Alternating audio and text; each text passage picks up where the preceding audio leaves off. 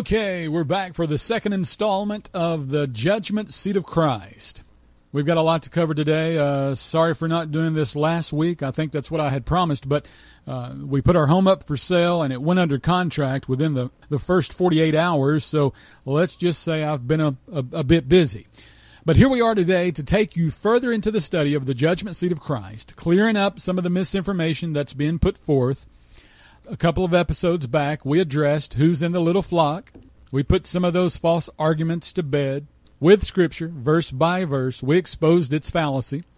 Then we moved on to address some of the wrong things being said uh, concerning the judgment seat of Christ. And again, we did so with Scripture, not conjecture, not opinion, but with Scripture, verse by verse, we did the same thing. That's just what happens when you approach straw man arguments with the sword of the Spirit. God's Word wins out every time. And that's how it goes when you just open the book and read it. The way to miss it is to let someone skip around and interject their own personal thoughts. That's how it gets messed up. But when you do a thorough, honest, verse-by-verse study, you cannot help but see the truth. And that's what we've been doing. And and hearing from others who are seeing the truth now that had previously fallen for the shiny new doctrine about the judgment seat and uh, the little flock and, and Paul preaching the kingdom gospel in the book of Acts. Even though, even though when you go to Acts chapter thirteen, if you read it in its entirety, actually you don't have to read it all, but go ahead, just for good measure, read it in its entirety. You will see Paul preaches the gospel of the grace of God right there. You see the death for all our sins. You see the burial, the tomb. And Paul states that he has risen for our justification that the law of Moses could not take care of. The gospel of the grace of God right there in the book of Acts chapter thirteen. And somehow there are a few that just look past this. But it's a joy to see the correspondence coming in for those who have had their eyes open to the truth. Someone recently said that uh, I have a real knack for explaining things, for breaking them down and making them easy to understand. And I do appreciate that. But again, just read the verses on the page without adding anything, and it becomes clear. God is the one with a great ability to make things easy for us, His children, to understand. I try, but I fall short. But He has spoken very frankly and very candidly. His presentation of the truth is so perfect. And when we decide to stop adding personal conjecture, when when we decide to stand with God, to agree with Him right there on His Word, well, we realize that His Word is really not hard to understand, as some try to make it. You see, if I can get you to believe that God's Word is deep, mysterious, it might mean this, and it, it might mean that. It means this to me, but it means that to you. Ah, don't worry about it. Just be fully persuaded. You see what happens, don't you? This is how religion has crept into the back door of grace. The new flavor of the month for some is there is no absolutes. That's the new comfy place where I want to lay my head. And don't you come along and disturb me with the truth. No, no. That's not showing grace. Well, these folk who are falling for this, they've not actually dug in and done a thorough study of what Paul's epistles actually say. And if they have, well, then they've chosen to overlook a lot of his words. So it's either on purpose or they're just lazy. That I'm not sure. Now, last time we were here with you, we explained what doubtful disputations are. We also exposed how that some are misusing Romans fourteen five, let every man be fully persuaded in his own mind, to mean that it's okay to fall for just whatever you believe. If it's a false doctrine, well, it's okay. It's just if you believe it. They have this uh, misguided belief that as long as you believe First Corinthians fifteen, one to four, nothing else matters, which could not be further from the truth. That's just more made-up conjecture that comes from man's vain imagination. Paul don't teach that, not at all. Not to mention that the fact that uh, the ones who say this about First Corinthians chapter fifteen have a very weak interpretation of what it actually means anyway. If you listen close, they put trust in their own belief for forgiveness of sins.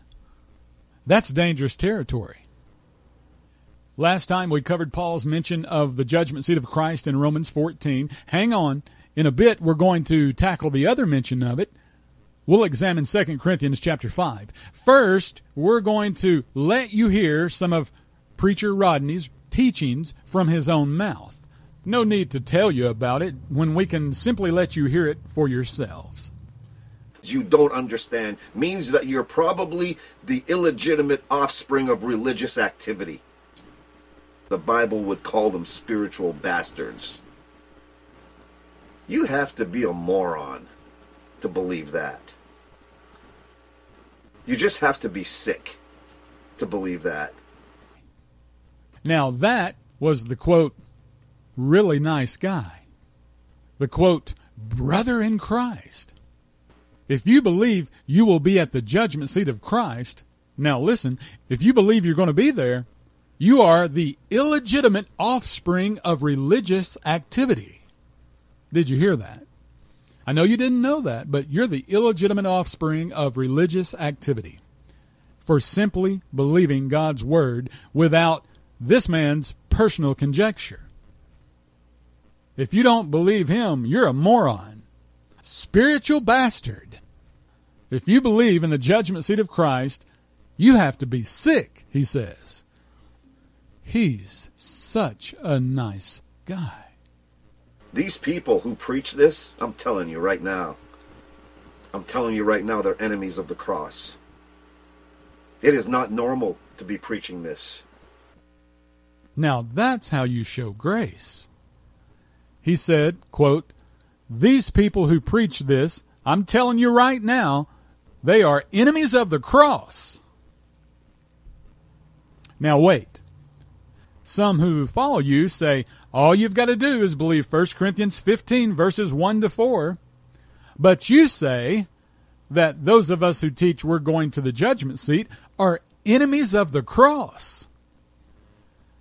So which is it? Talk about confused. There's clearly a great divide within this new movement. If you're going to have a successful movement, you got to first decide which way you're going to move.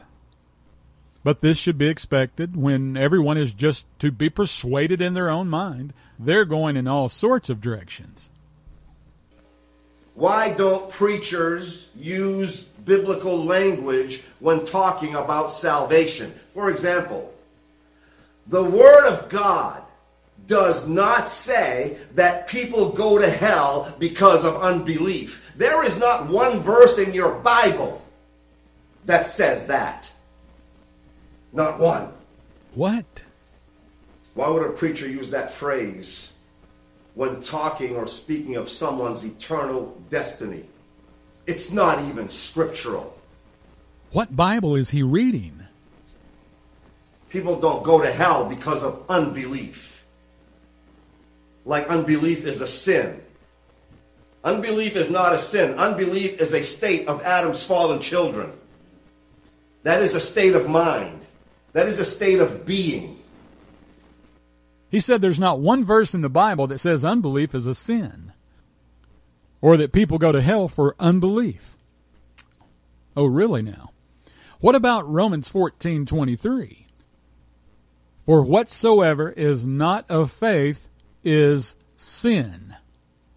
Oops. Or Revelation twenty-one eight.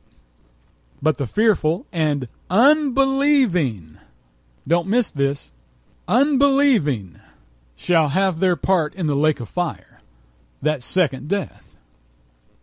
But you know, why go to the scriptures when we have man's own private personal conjecture to rely on?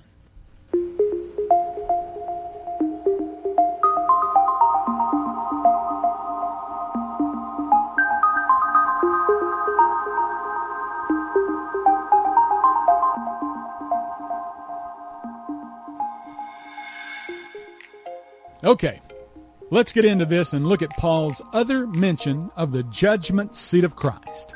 Our apostle, our pattern, the apostle Paul mentions it again in his second epistle to the Corinthians. Second Corinthians five ten. For we must all appear before the judgment seat of Christ, that every one may receive the things done in his body, according to that he hath done, whether it be good or bad. Now, as we most often do, let's read the whole chapter.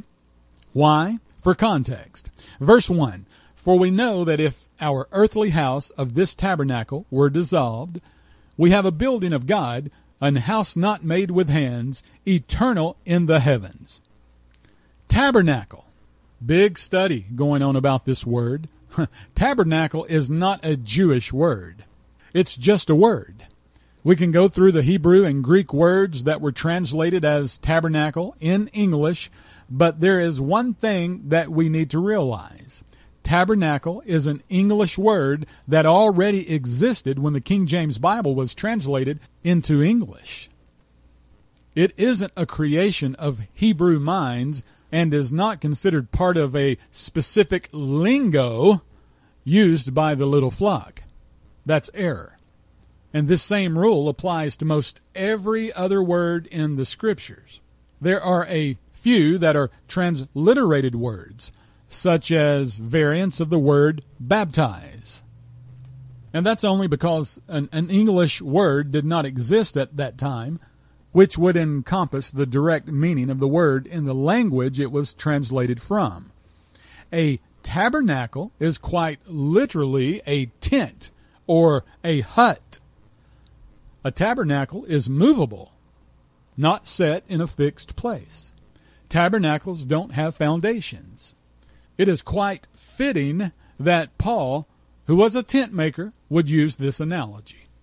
A tabernacle is made of perishable material. Our corruptible flesh is like a tabernacle. But we have a building of God, an house not made with hands, eternal in the heavens. The building of God and house not made with hands is our new heavenly body. Romans eight twenty-three, and not only they, but ourselves also, which have the first fruits of the Spirit, even we ourselves groan within ourselves, waiting for the adoption, to wit, the redemption of our body. Okay, moving on. Verse two, for in this we groan, earnestly desiring to be clothed upon with our house which is from heaven, if so be that being clothed we shall not be found naked.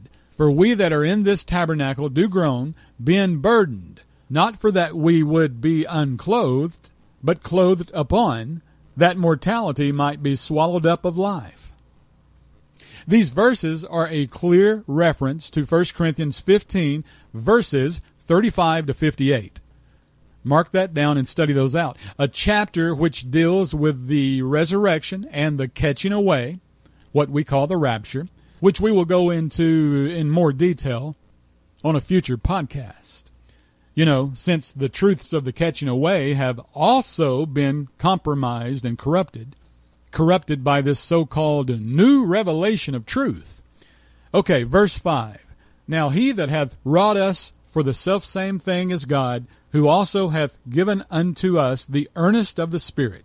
Therefore we are always confident, knowing that, whilst we are at home in this body, we are absent from the Lord. For we walk by faith, not by sight. This is talking about physical presence with the Lord. Verse eight, we are confident, I say, and willing rather to be absent from the body and to be present with the Lord.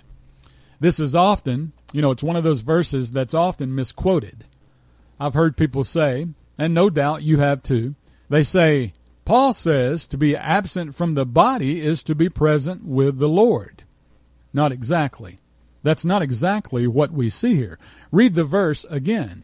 We are confident, I say, and willing rather to be absent from the body and to be present with the Lord. That does not say to be absent from the body is to be present with the Lord.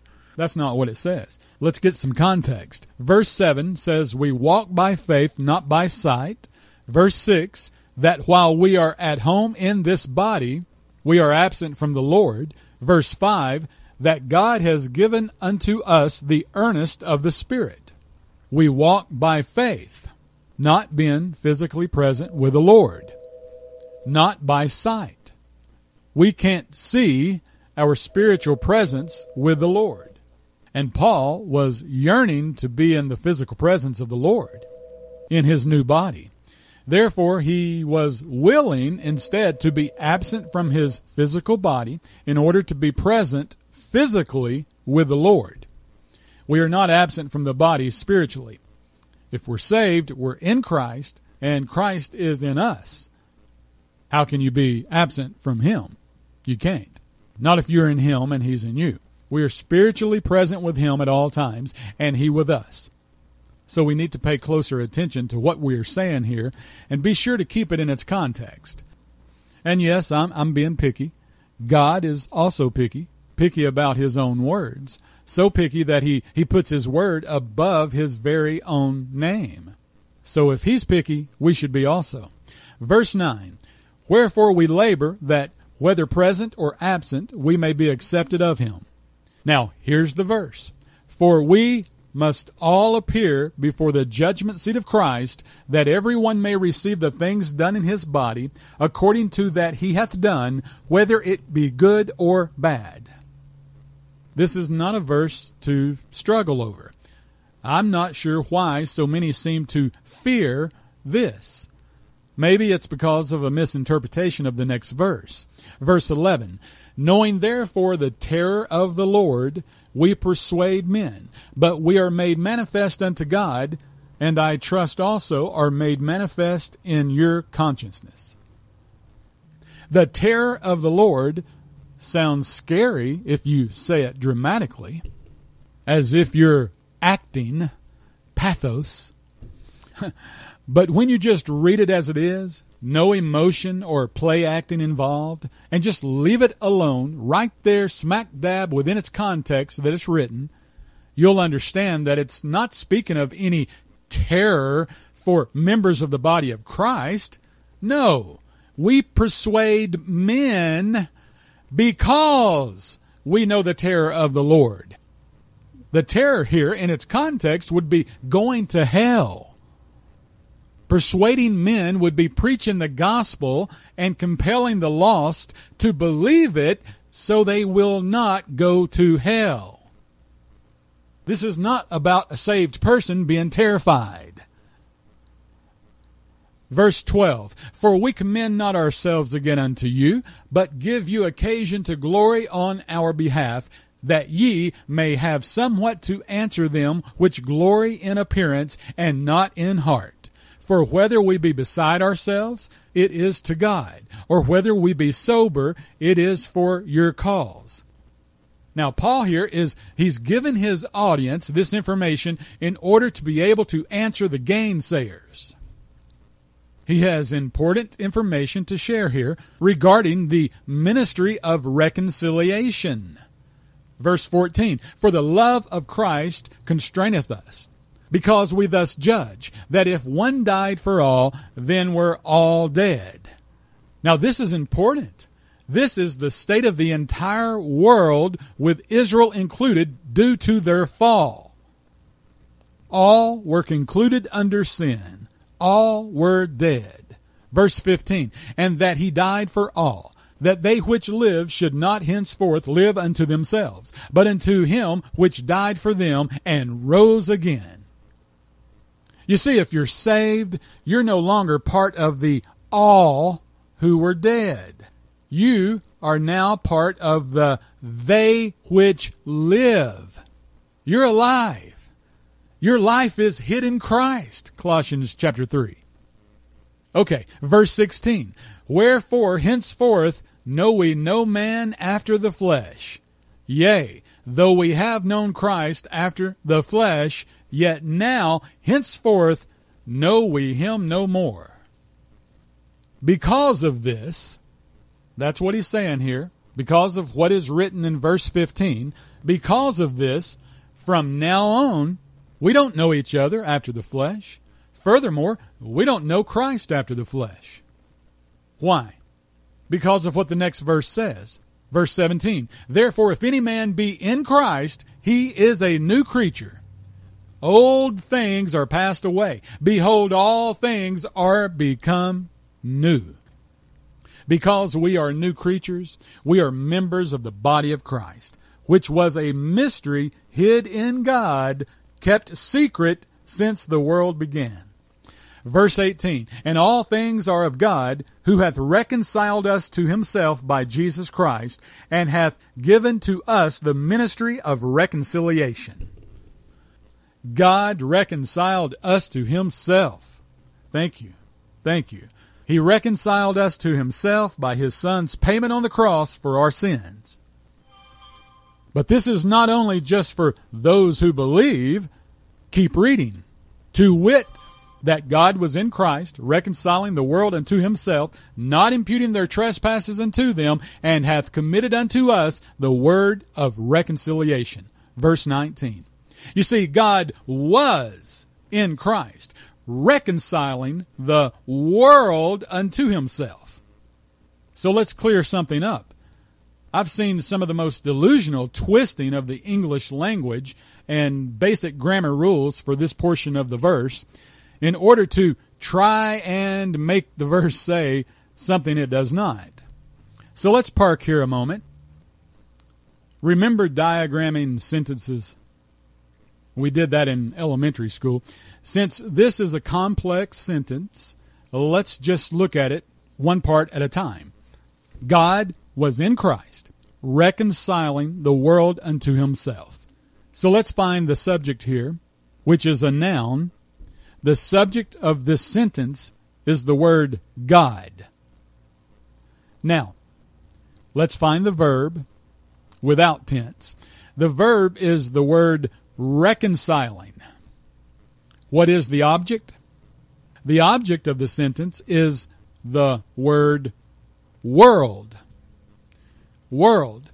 We could leave right here and make the claim, as others have, that the word reconciling is present tense, still going on, still happening. That would be the faulty conclusion that we could go away with, that God's reconciliation is ongoing, presently still happening, and will continue to happen for each and every person at the moment they believe the gospel. That might be a fair argument if we stopped right there and didn't look further. Reconciling. That doesn't have an absolute tense all by itself. You could definitely say that the word is present tense if the word is were used as a helping verb. But the word is just isn't here. But there is a word here that indicates the verb tense of reconciling. Let's read it again. God was in Christ, reconciling the world unto himself.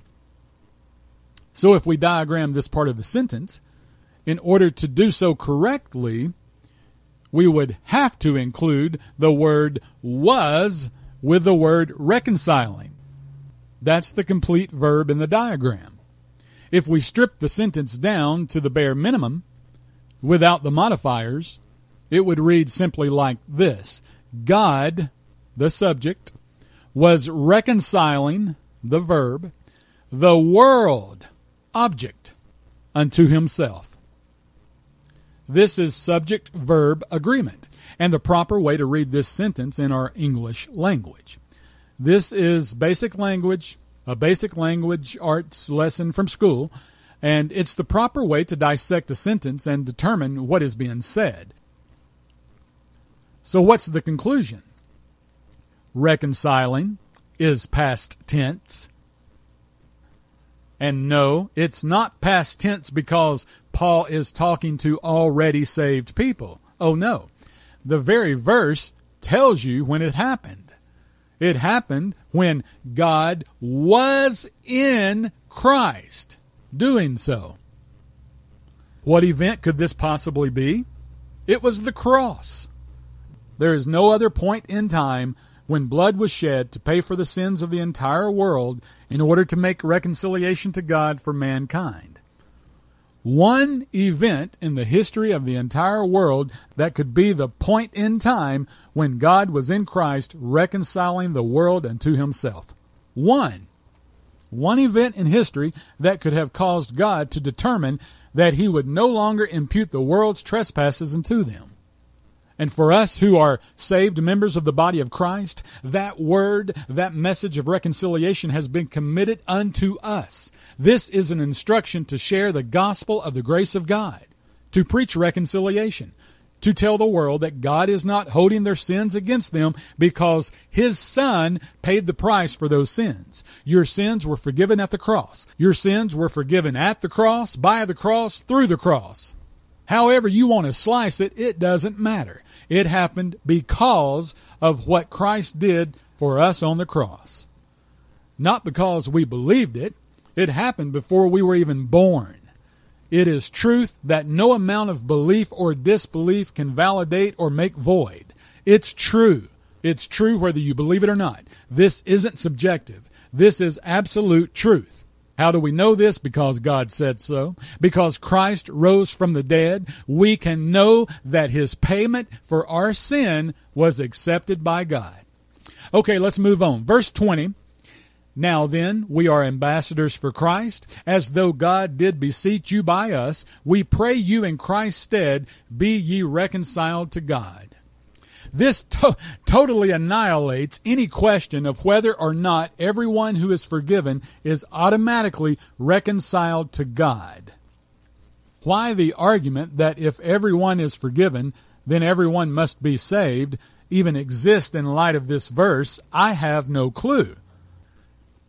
This verse also destroys the claim that Paul only wrote to and for saved people. Have you ever heard that one? Oh, I have, many times, but it's in error. Listen, read the verse again and just think. Saved members of the body of Christ do not need to, quote, be ye reconciled to God. Why would saved members need to be reconciled to God? If you haven't reconciled yourself to God, you're not saved. So if Paul's only writing to and for saved people, why is he telling this saved only, members of the body of Christ only, audience to reconcile themselves to God? He wouldn't. That's silly. So let's move on. You see, the King James Bible isn't hard to understand. It's written on a sixth grade reading level. That means Jethro Clampett could understand it. Don't get me wrong. I don't think these people are dumb. It's doubtful that they, they read the encyclopedia with the same preconceived notions that they read the Bible with. And I bet they don't come away with the same errors and strange interpretations from an encyclopedia that they seem to get from the scriptures. Maybe that's because some people take the encyclopedia more seriously as absolute truth that needs no further interpretation than they do the Bible. They don't add to the encyclopedia, but some make scriptural understanding subjective to the reader. They do that, but will accept the encyclopedia as absolute truth. That is the opposite of believing the Word of God. So, in keeping with the context in which both instances of the judgment seat of Christ is addressed by Paul, our apostle, we can now conclude that doubtful disputations with others are of no eternal consequence and are self-serving and not Christ-serving. You see, only the things done which are of service to Christ will be rewarded. And also, we can conclude that the judgment seat pertains to the judgment of our labor in the gospel. This isn't about your sins. This is about your labor in the gospel. We are to be ambassadors for Christ, his representatives. We've been given the ministry of reconciliation and are expected to preach that, to preach the word of reconciliation that God committed unto us, so that others can hear it, believe it, and be saved. Be ye reconciled to God. That's the other part of it. As members of the body of Christ, this is our job. This is our labor. This is the basis of the reward there at the judgment seat of Christ. What did you do with what you knew? What did you do with what you knew? Did you keep it to yourself? Did you compromise and dilute it in order to make it easier to swallow for your denominational friends or perhaps your family? Were you so distracted by the rabbit trails of the shiny new doctrines that you allowed the ministry of reconciliation to be pushed aside? Pastors, elders, bishops, or, or whatever you want to call yourself, did you present it clearly and represent it strongly and boldly, or did you allow it to be added to, twisted, and turned into another gospel which is not another? Was your presentation effective and successful, or did you allow yourself to become a, a, an ear tickler to gain more members in your congregation? More Facebook and YouTube subscribers? Are you in it for the fame? Is preaching sort of Hollywood for you?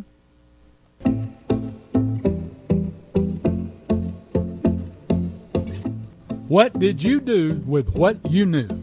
That's what standing before the judgment seat of Christ will be about. It will not be about you having to answer for your sins that Christ already paid for. You only get two educations, the one you're given and the one you give yourself.